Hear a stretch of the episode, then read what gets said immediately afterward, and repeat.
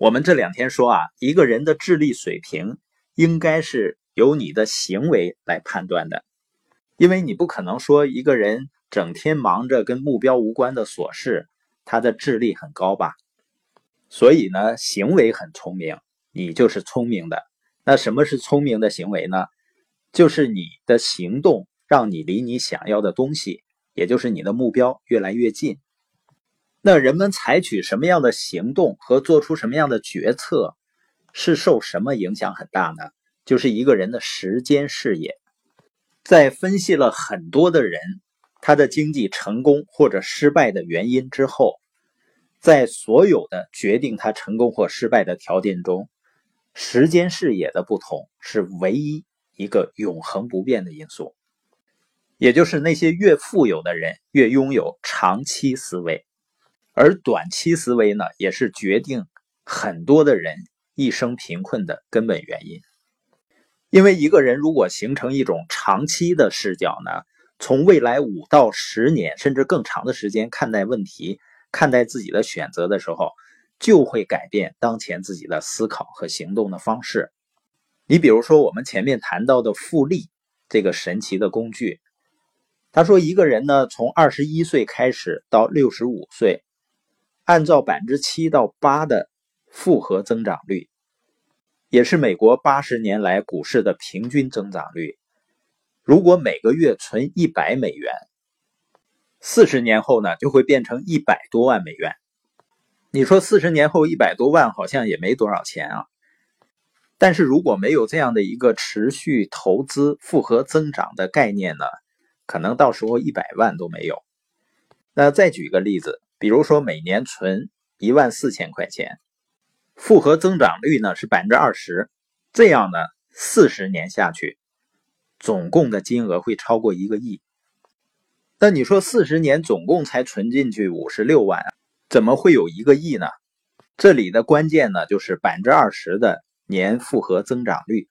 当然呢，这得达到巴菲特的那个投资水准，但是它说明了复利的。复合增长的威力，所以当你有一个长期视角来看待自己的投资的时候，你会发现呢，你的思考和行动方式就会不一样了。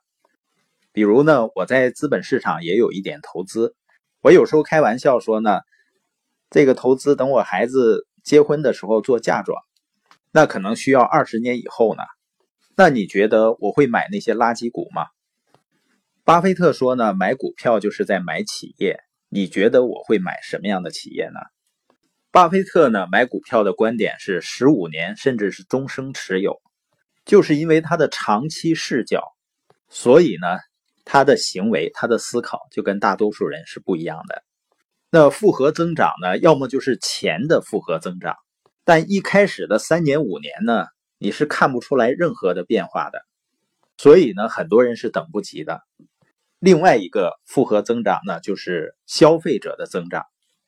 钱的复利呢，就叫利滚利，就是利息能够再继续带来利息，也就是增量能够继续带来增量。